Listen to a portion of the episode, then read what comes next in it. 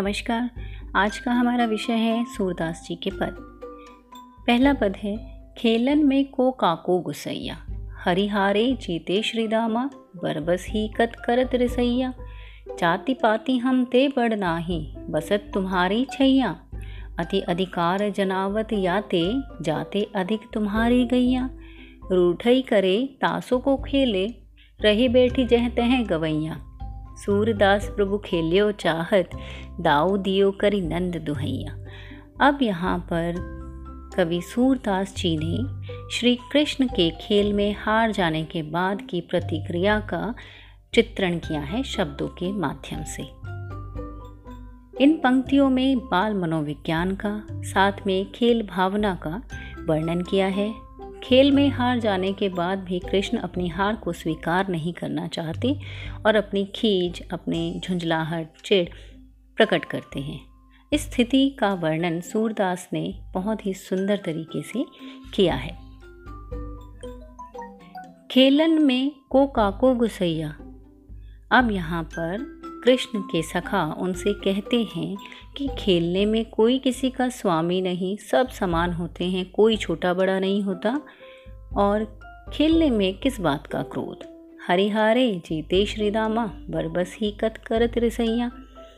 कि कृष्ण खेल में हार गए हैं और सुदामा जी जीत गए हैं तो कृष्ण को अपनी हार स्वीकार कर लेनी चाहिए। बरबस ही कत करत रसैया। बिना बात जबरन ही ज़बरदस्ती, बलपूर्वक ही वो अपनी हार को स्वीकार नहीं कर रहे और अपनी झुंझलाहट, अपना क्रोध प्रकट कर रहे हैं। जाति पाति हम ते बढ़ना ही, कि जाति पाति में भी हमसे बड़े नहीं हैं। बसत तुम्हारी छैया, ना ही तुम्हारी छाँव में या तुम्हारे आश्रय में हम लोग रहते हैं। अति अधिकार जनावत याते जाते अधिक तुम्हारी गैया, कि अधिक अधिकार तुम इसीलिए जनावत जताते हो, क्योंकि तुम्हारे पास गाय हमसे अधिक हैं। रूठी करे तासों को खेले, रहे बैठी जहते हैं गवैया। अब रूठने वालों के साथ कोई खेलना पसंद नहीं करता, इसी कारण सारे गवैये यहाँ वहाँ छिटक कर बैठ गए।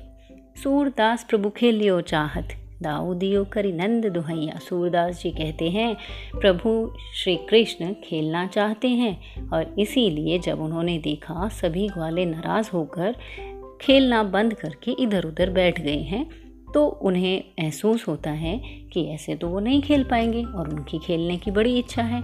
तो वो क्या करते हैं? जैसे बाल स्वाभाविक होता है, कसम देकर अपनी बात की पुष्टि करना। वो नंद बाबा की कसम खाकर कहते हैं कि, अब मैं तुम्हारी बारी दूँगा। अब खेल में किसी भी प्रकार से क्रोध नहीं करूँगा और अपनी हार को स्वीकार कर लूँगा।